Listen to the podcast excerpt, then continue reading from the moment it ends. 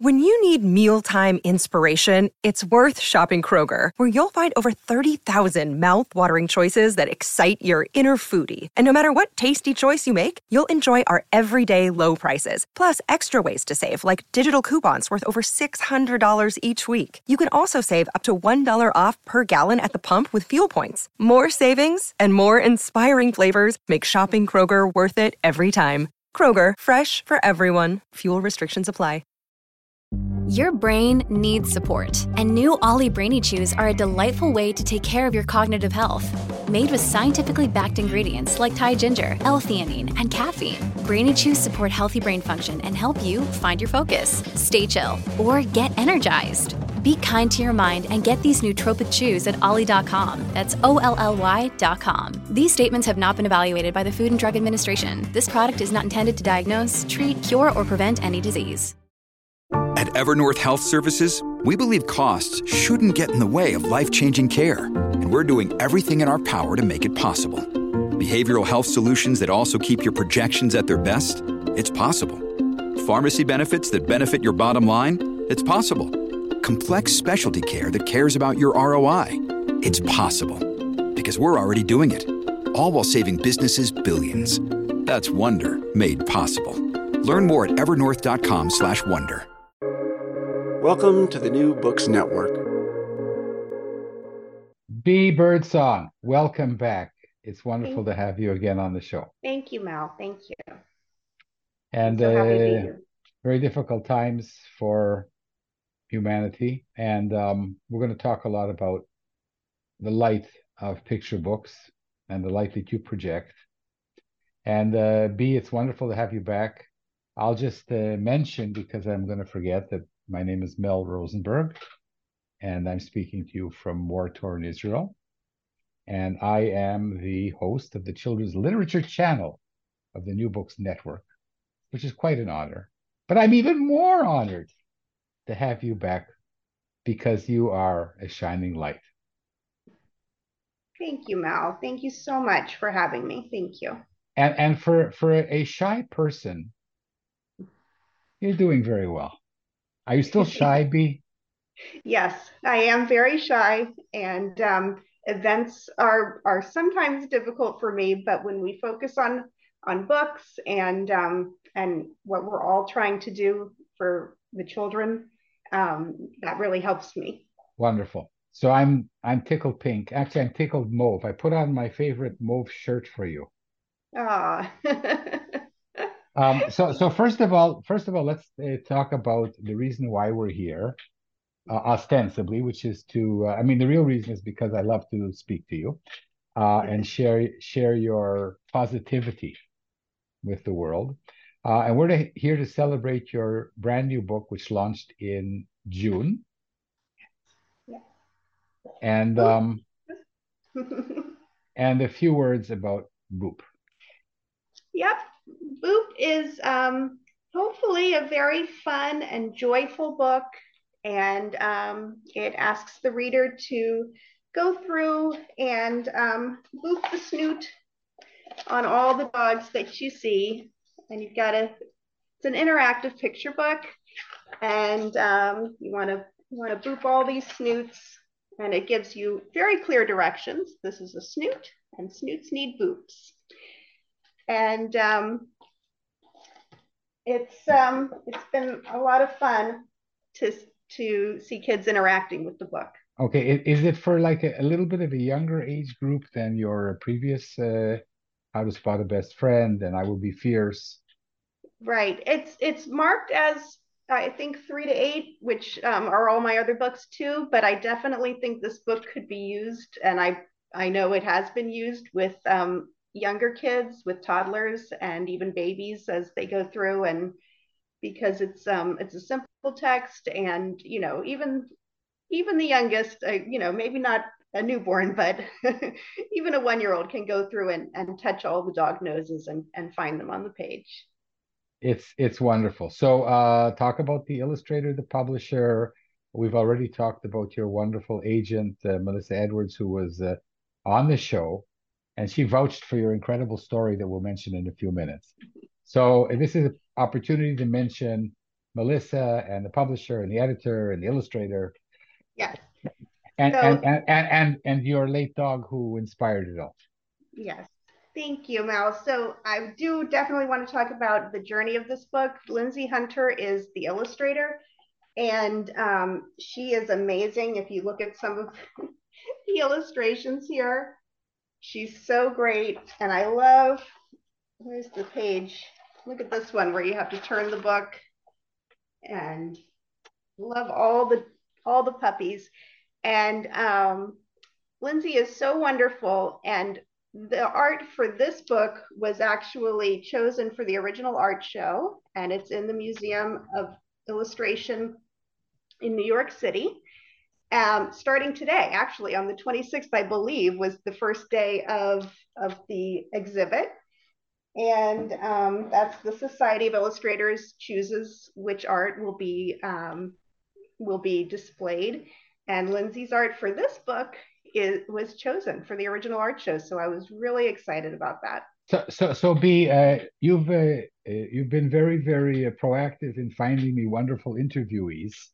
Um, let's ask Linzie if she's prepared to be on the program because I would love to interview her. Yes, I I absolutely. Um, Linzie is in Scotland. She lives in in Scotland, or she's from Scotland and now lives in London. She lives in London now. She's from Scotland. She lives in London, so I'm not sure how that will work out on your timing. you Oh, know, it, it- it's it's actually even better because it's Okay. like uh, it's like five after five. I should mention that if there's an air raid siren, um, I will disappear for 10 minutes.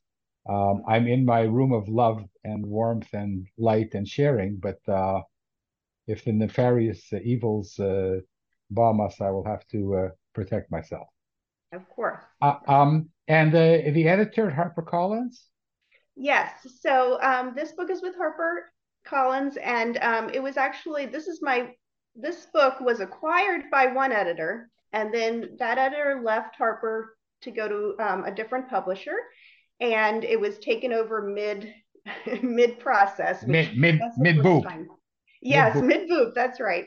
And that was the first time that had ever happened to me. But both editors were so wonderful, so amazing about making it as smooth as possible. And um, there were no no hitch, and everything went off exactly as I would have wished. So it was really great. Wonderful. And now tell us about your dear uh, departed, uh, sadly, dog who uh, inspired the book. Yes. So uh, this book was inspired by my miniature schnauzer, Bilbo. And um, we just had to say goodbye to him a few weeks ago. And I'm going to try really hard not to cry about it. Um, but he was 14 years old. And um, we'd had him since he was maybe about four, we assume, because of course you never know with a rescue dog exactly how old they are. Um, but we'd had him for almost 10 years and he was, talk about a light. He was a light for me and um, brought so much joy and happiness to our family. And um, I, And, I- uh, sorry, go ahead. Mhm.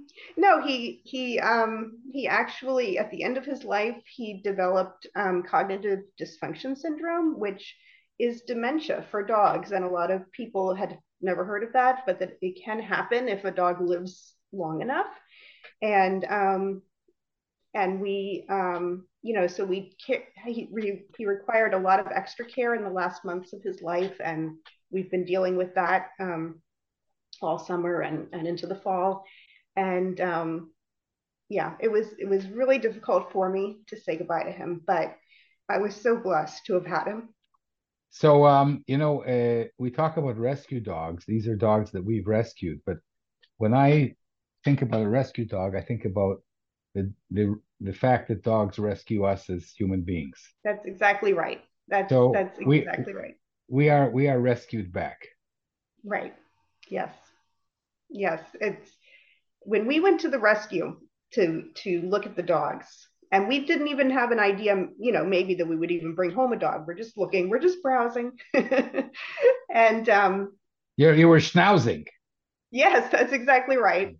And uh, the the owner of the person running the shelter was was bringing dogs out into the yard to, to for us to see and and say hello and um, she brought a few out and then she brought out bilbo and he ran right up to me and jumped on my legs like hello i'm ready to go home and she said i've never seen him do that before and it was just like he knew we belonged together and of course, we took him home that day, and that was it. It was love at first boop. Yes, yes. Uh, I, I love I love your book for for several reasons. Sh- shall I say now or um? Yeah, but but first of all, why don't you read to us uh, like and show okay. us a few pages? Yes. Okay. So not too many, not too many. I don't want Harper Collins to sue us. But... Okay, not too many.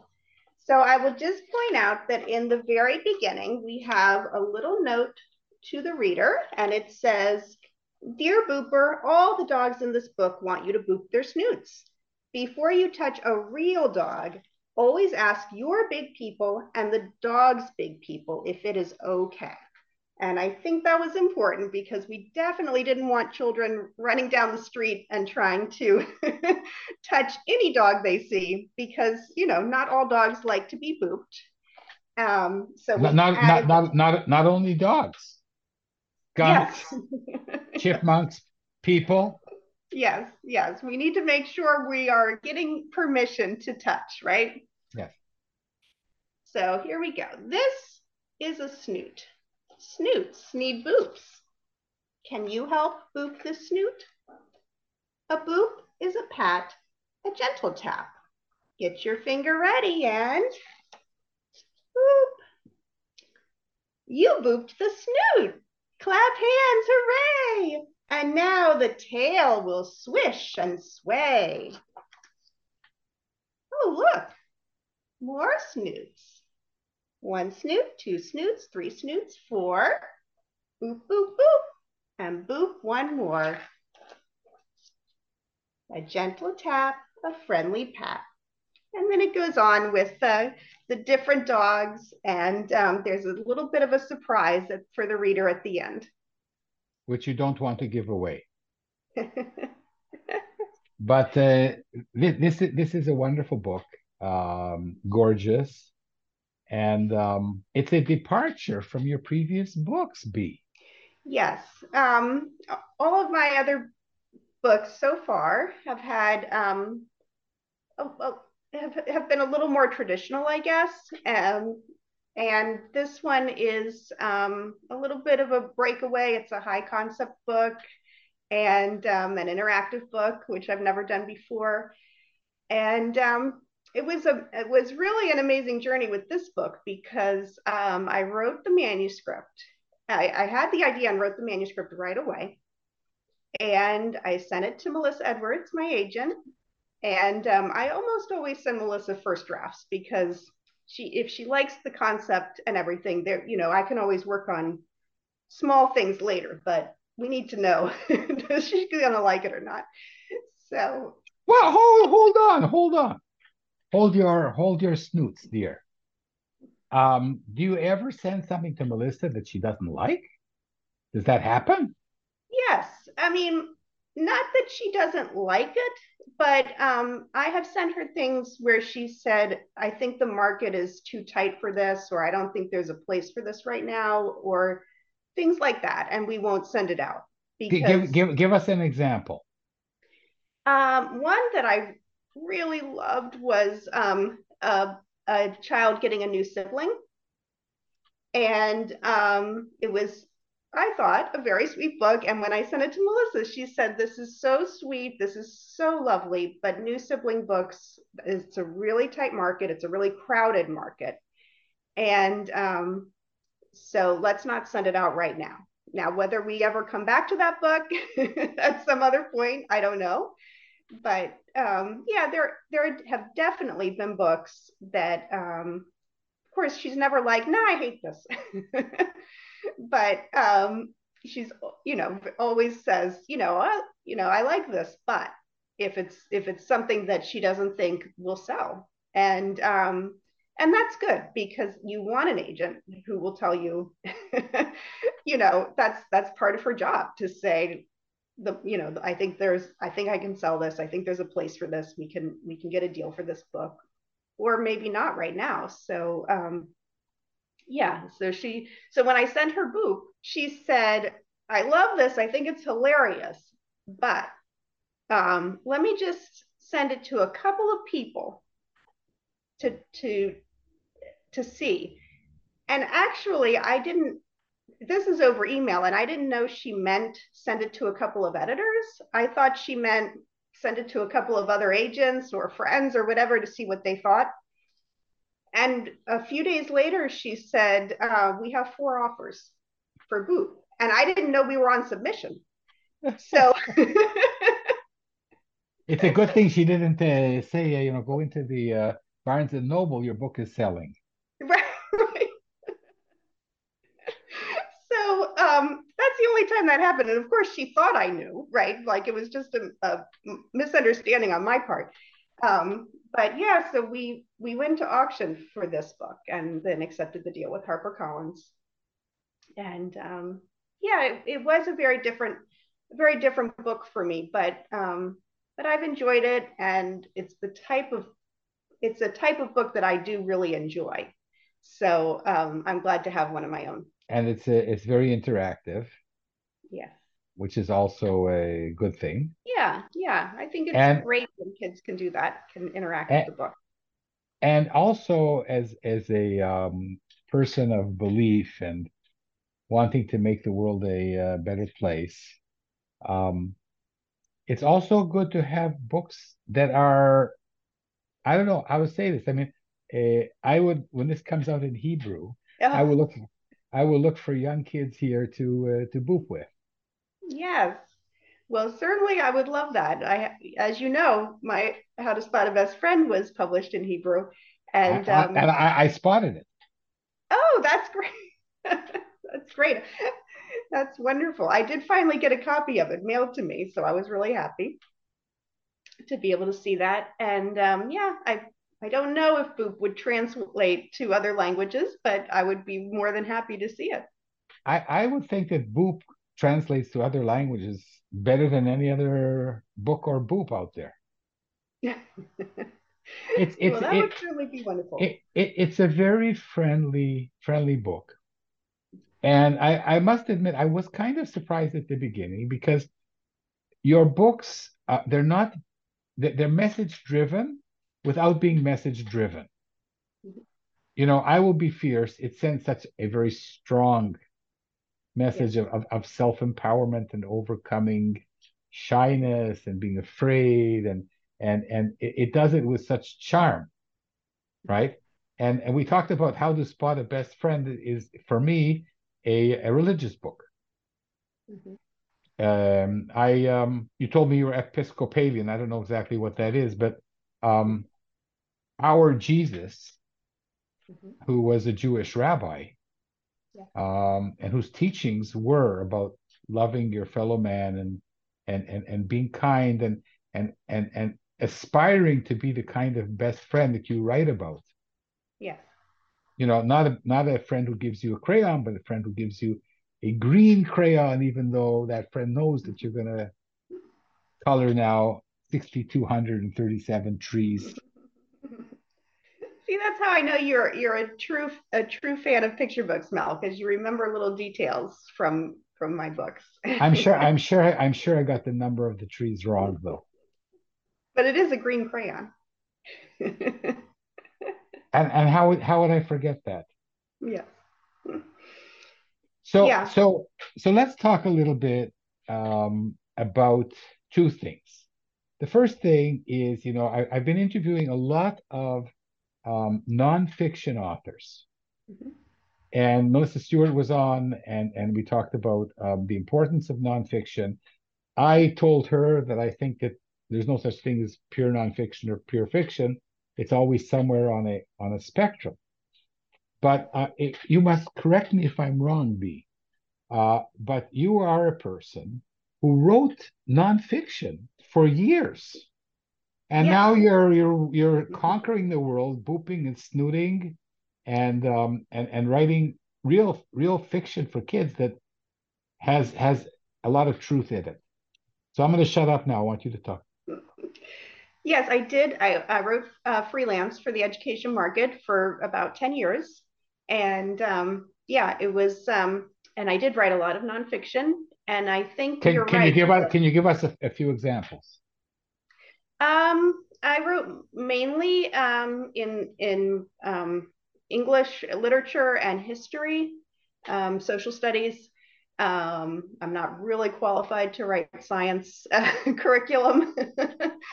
I might have edited some for science just for the grammar and stuff, but I, am not the one creating it. Um, yeah, and and I think that that of course there can be uh, pure nonfiction in the sense of the kinds of textbooks that you and I probably had when we were in school. That they're um, a lot of times just statement of, of facts, right? Um, but the best way to present nonfiction is is with a story, with with a narrative going through it. So that's okay, what but, I tried to do. Yeah, but you, you know that the Jews uh, they have this comment called "oy vey," oh no. Uh, when you tell a scientist, right, to tell a story, mm-hmm. usually they bridle. They say, "Oh no, no, no, we just want to tell the facts. But actually, scientists are always telling stories, and the scientific paper is a story about my research. Mm-hmm. And right. and here and now you're on air in mm-hmm. front of the whole world saying that the best way to talk about facts is by telling a story. Why why why is why is that? I think we we as as people in general are are wired for right. There's a, a wonderful book by uh, Lisa Cron called Wired for Story, and it it is true that we are are wired for story. That's how we that's how we understand the world. And um, you're much more likely to remember something you learned in a classroom or from a book or um, in any setting if you can connect it to something in your own life and the way you make those connections is by hearing it in a story form so um, there are so many so many wonderful nonfiction picture books out that do this um, really, really well. And um, I I haven't written one myself yet. Um, you know, I'm not saying I never will, but I haven't done it yet myself because there are so many masters doing it so well, and um, and it seems like they all understand that that you know um, certainly a, a biography, a picture book biography, is told in the form of a story, but seems like every other topic is has also you know there's a way to tell it um, so that so that children have something to grasp onto and say oh yeah that's that's like me you know the researcher the scientist in the lab tried again and again and again with experiments and kept failing until until they discovered the truth of what they were trying to discover. And you know the kid learning to tie their shoes or to ride a bike is can can make that little bit of a connection. Oh yeah i tried again and again and again until i got it right too. Um, and you know you just need that little bit of connection for it to make sense. Bea i think that you're telling me your next book dear we're, we're, on, we're on a roll here well listen i watched one of your other interviews and you were talking about a book about a left-handed character and i'm left-handed so, you know, I think we need to get together and write that book. Who, you and me? yeah. tomorrow. Tomorrow. I actually have a, a picture book somewhere with a left-handed character that I wrote very early on, and I, I'm not even sure where which computer it's on. But um, yeah, it's it's actually amazing when you when you start talking, speaking to creative people, you'll find a much higher percentage of of left-handed people in the group than you would in a in the general population. One of the first panels I ever did um, in 2019 at NCTE, we had I think six people on our panel and five of us were left-handed. So it was like this is odd. I did. I should ask everybody if they're left-handed. Yeah.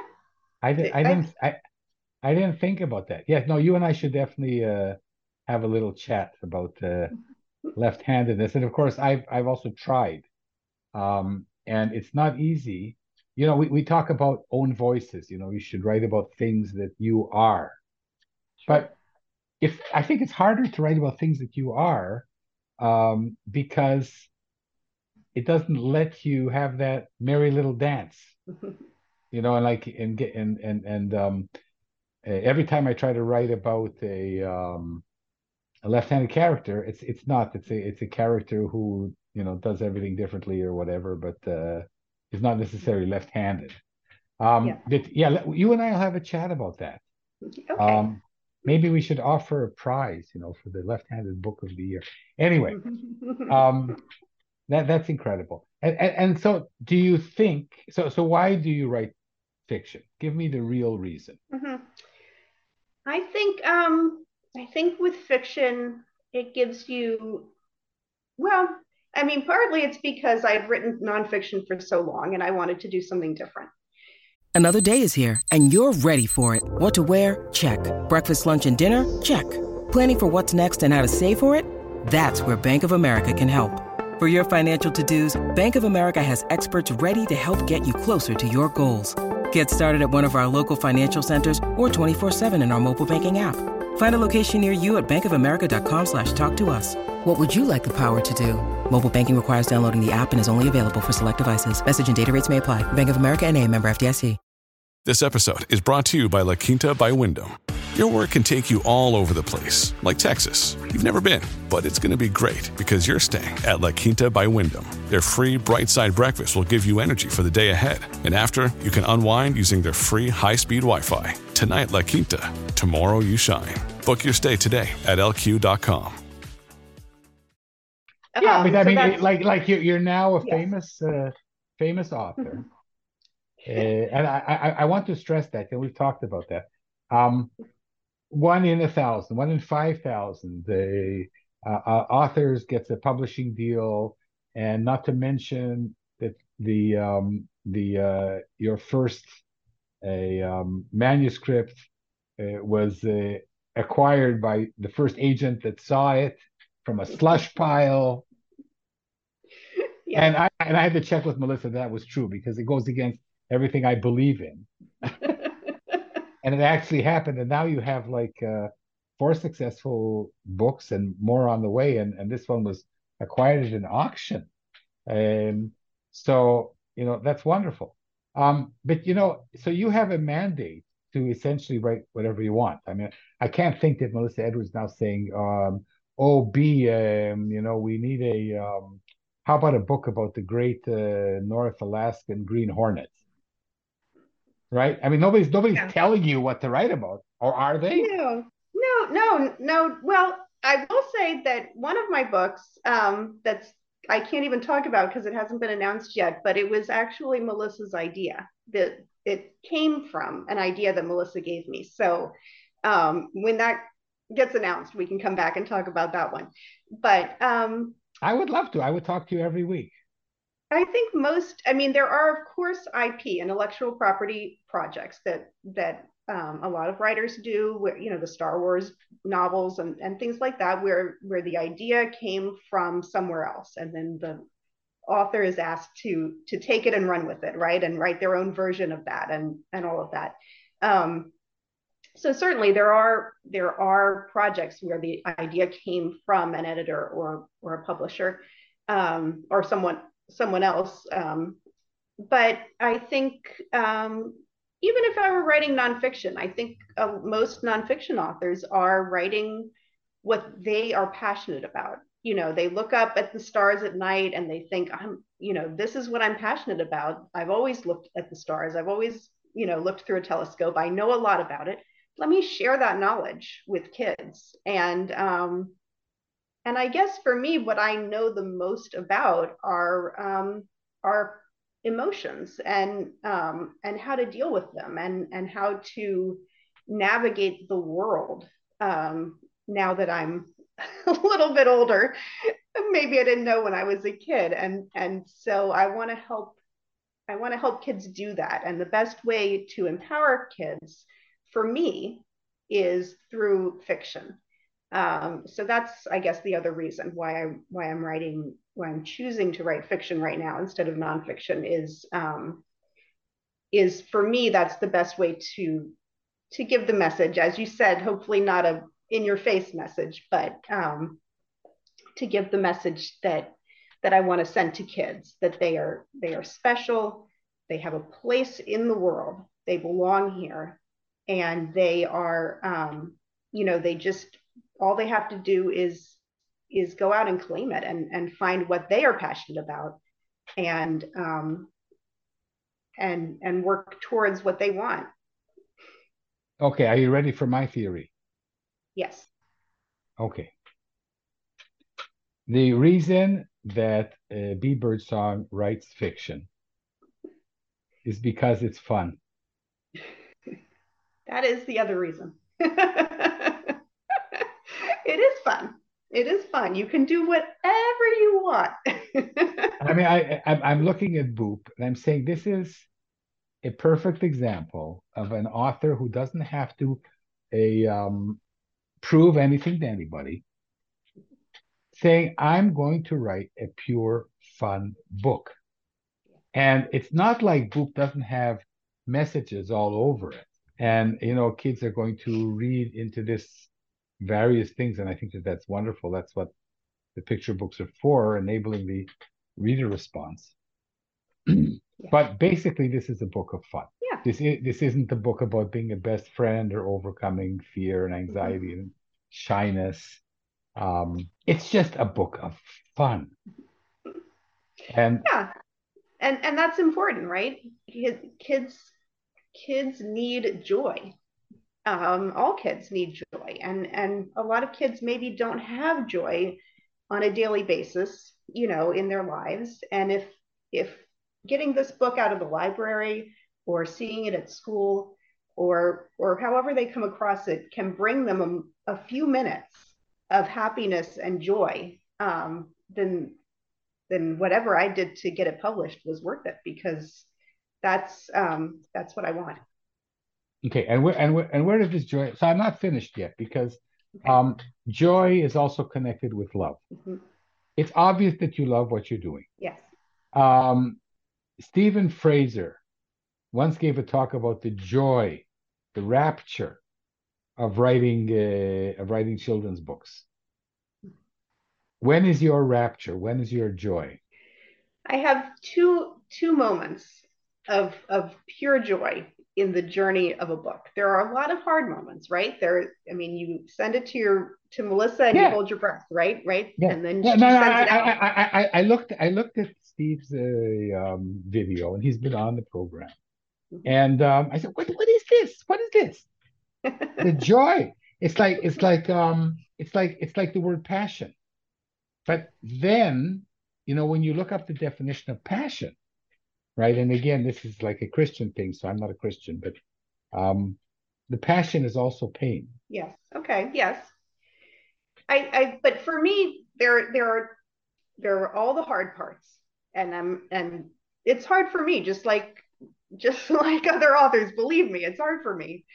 And, um, but there are two moments of, of joy. The first is when I actually write the book. I I I love that part so much. The finding the perfect word, having the rhythm of the text flow together, creating something out of nothing, out of just my imagination is an amazing thing. And um, so that's the that's the first part.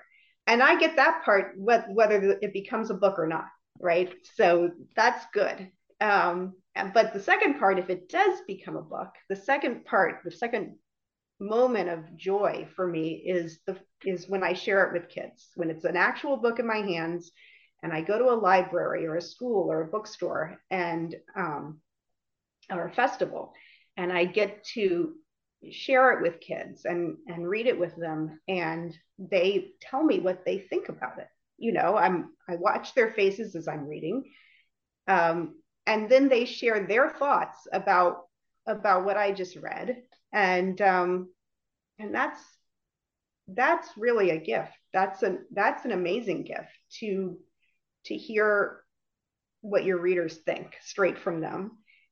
And um, one, I did a book festival in March, the Lexington Book Festival, and um, I got to read. Boop wasn't out yet, but of course my other three were, And I got to read them all three as I sat there with the kids. I read all three books.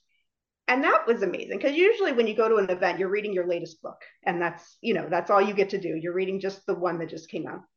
But they gave me space and time to read all three of the books that were out. And then I got to hear each of the kids tell me which was their favorite. And they all had, I didn't even ask, I didn't say which one was your favorite. They started volunteering. I liked the one about the friends. I liked the one about, you know, and um, each of them had reasons why a different one was their favorite. And that's that was that was joyful for me too because um, I'm you know you're each of each book and all of the writers who are watching this right now all of your manuscripts have a reader somewhere it's your job to keep pushing forward and pushing forward and pushing forward to get that book into their hands. But there's a kid there waiting for it. And um, and and it might not be for the kid next to them but there are readers waiting for that book. And that i mean as authors that's how can we not love that right? We're I, will tell you uh, how we first of all I, I, I will share um, i think that my book came out after we had our first interview. And just yeah. yesterday on zoom i i read it to 30 kids and and and two other books that i love. Uh the uh, paper bag princess robert munsch and don't let the pigeon drive the bus. And um and a girl a five year old she says to me um this this blew me away. She said is your book for for kids or for adults and i'm like another oy veyman you know you've you've stripped it bare haven't you kid that was really a, so what I did, because I really didn't know, and I still don't know the answer, of course, uh, is I said, "What do you think?" Mm-hmm. She says, "I think it was written for kids," and I say, "Yeah, I'm glad you say that, but it was actually written for grown-ups too." Um, and so, who who do you write your books for? I absolutely write my books for the children, and it can be a tricky thing to navigate because before your book can reach children. It has to make it through a whole lineup of grown-ups. And grown-ups are not necessarily looking for the same thing in a book that the kid is. So it does have to be a picture book has to be for kids and grown-ups because first I have to make it past Melissa. And then we have to make it past not only an editor, but unless the editor is the head of the imprint, we have to make it past their whole acquisitions team. So that's a whole bunch of grown-ups right there. And then we have to make it into and, and, and not not necessarily childish grown-ups either. No, no, they're they are fully fully adult, unlike unlike you and me, Mel, right? They are fully adult. And um, you know, you have to and and they have very good reasons why they choose different books, right? Um, and I don't necessarily know those reasons. I'm just writing the book I want to write. But you have to make it past them. And then you have to make it into the bookstores, which means making it past a bookseller, you know, the the person who, who chooses the books that go on the shelves, or a librarian who chooses which books to order for the library. And then you have to make it through uh, either a teacher or a librarian or a parent or a grandparent or an aunt and uncle or someone in that child's life who will purchase it because four and five year olds don't have the money to go out and or the means to go out and choose their own books and um, you have to make it past i mean that's just a huge lineup of grown-ups that have to approve your book before it can be put into the hands of a child and so it is true, and Melissa and I talk about this a lot, that this might be a perfect manuscript. And you hear writers say this when you go to a conference or whatever. This is my kids loved it, you know, or my students loved it if they're a teacher. And but first, before it can get there, it has to make it through the grown-ups. So it has to have something that will make all of those adults say, okay, yes, I think I agree that this is a good book for a child and that children will like it and that you know it, it will be an, an important addition to the canon of children's literature and so we don't want to have to consider adults in writing and i don't. When i first write it i don't really. Um, but in the end hold on hold on Bisa. i like it like we're this is the segue towards my question. Okay. You were a kindergarten teacher if i remember correctly. Yes. So you have you have a one up on everybody who wasn't a kindergarten teacher. By the way, I was a little bit of a kindergarten teacher. Um, I assisted my my late mother, um, but perhaps not enough like to have the expertise that you do. Um, but who is that person that you write to mm-hmm. when you have the idea for Boop, or for Sam's first word, or how to spot a best friend, or I will be fierce? I have a theory, so you know you can say whatever yeah. you want, but I'm a scientist. Um, I'm I'm going to decide. Yeah, I I think initially there are probably a lot of kids in my head, right? There's my son when he was that age. He's 25 now, so but you know when he was that age, and um, there are all I have uh, seven nieces and nephews, and you know so that's a lot of of kids right there, and my cousins have kids, you know, so I have a lot of kids, or I have had, in the case of, of some of them who have grown up now, a lot of kids in my life. Um, and of course, student, you know, former students. But I, and, and I do have them in my mind sometimes, different ones. But I think what it comes down to is I'm writing for me, right? I'm writing for the kid that I was. I, for sure. I'm writing, yeah, I'm writing for for three or four or five or six year old me and what yeah, book did I, I, need? Yeah. And we, we talked about this. You know, I will be fierce. You, that was the that was the book you needed when you were five. Yes. And, and how to spot a how to spot a best friend. Yes. You needed that book too. Yeah, I, I yeah, I think I think you because I have had friends in my life who were not true true as true to the friendship as I was. And so absolutely you you i think uh, for me and i'm not saying for any other author because everyone writes for different reasons but for me in the end i'm writing for for the child i was and then um so it's interesting because then you have to be very lucky with the reader response to find the child and the other you know dozen disciples that have to uh, select your book before it gets into the hands of the child that you really want to read it. Yes.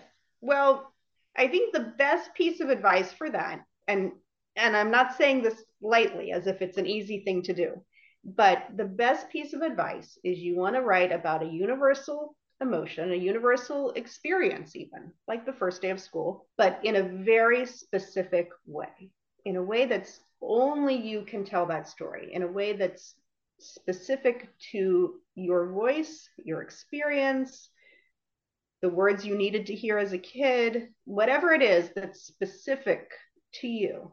But the underlying thing has to be universal. So, um, whatever that is, you know, there are a lot of books about grief and losing a grandparent, and there are books about, um, of course, the first day of school, or trying to learn to do something, or thinking that you're different as a kid, right? That's a, a, common theme.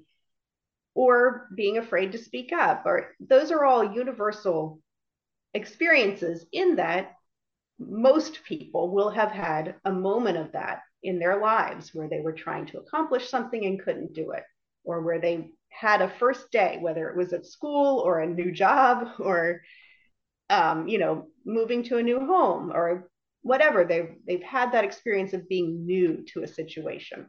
But i'm still i'm still going to think b that there's a second step. And this this goes back to our t- discussion about left-handedness there has to be a distillation process mm-hmm.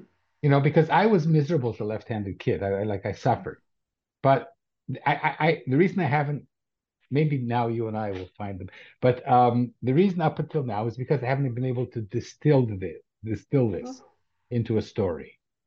Yes. It's not a story of pain. Well, and I think I think that's like you said, it's more difficult to write from your from what you know from your own experience. I think that's why because no, you you have to you have to write from what you know. You have to write from what you know, but of course, what you know is your own pain, your own struggle, and so yeah, absolutely, you um, you know, you sit you sit at the computer or or with, with the notebook and you try to put all of that into words and not just your own words like if it was a journal or a diary but words that other people will connect to that other kids will connect to that other grown-ups will connect to. And yeah that is it is an incredibly difficult thing that that we do. And sometimes that idea can get lost especially with picture books. Most people don't say writing a novel is is easy um, because they're looking at all those pages. You had to fill all those pages. But a lot of people, a lot of first time writers, when you go to conferences and different things, think that writing a picture book is easy. It's 200 words, 300 words, 400 words, oh, no problem. It must be easy because it's short, right? But, you know, I think it was um, Mark Twain that said, if I had more time, I would have written a shorter letter. It, it's incredibly difficult to tell a whole story with all of that pain and struggle and anything else you want to put into it in there in an engaging way by the way in under 500 words. It's that is a difficult thing to do. And um, i think we you and i and and probably everyone watching this are are blessed uh, that we get to do that so um, I'm going to go back to something that you shared last time, and okay. that is that you had experience writing things in 500 characters. Yes. and and that's that's wild because when I was starting out in my serious journey to be an author, mm-hmm. uh, Karen, my early on mentor, she said to me, "I want you to take this story and write it in 18 words." Mm which is impossible, but I, I did sort of. And then she looked at me and she says, Oh, I didn't really mean 18, you know, it could be 23 or 26. But this is definitely, you know, your ability to write these one sentence pitches, these PB pitches, these um, uh, uh PB pitches tomorrow. I don't think anybody really looks at them, but it, it's good for the author to practice yes. trying to. And, and if, if you can't write your story in a sentence or two, there might be something wrong with your story. Yes. I mean, what is the story about? And you need to be able to to tell us. If if you say, well, it starts with this and then this happens and mm-hmm. whatever, you're telling us the plot, but you're not really telling us what is it about? What's the heart of your story? And that's what your one sentence pitch should be. What's the heart? Wow. That is so powerful. Bea, I'm going to go back now and re- rewrite all my pitches. Where not what is your story about what is the heart of your story. Yeah. You are incredible. This is the best place mm-hmm. to uh, say the following. Bea Birdsong. You are incredible. Um, i um, i'm going to cry when we say goodbye today but hopefully uh, um, this war will be over soon and uh, we'll be able to reconnect and write our uh, left-handed uh, story together or talk about shining light on people. Um, I, before we leave one sentence on your book that's been announced that isn't out yet on the uh, on the family tree which is intriguing. Intriguing! Yeah. oh wait intriguing oh sorry. That's all right. Um, my next fall, fall of 2024, I, my next book will be released. It's called How to Grow a Family Tree. And it's about a girl who lives with just her mother.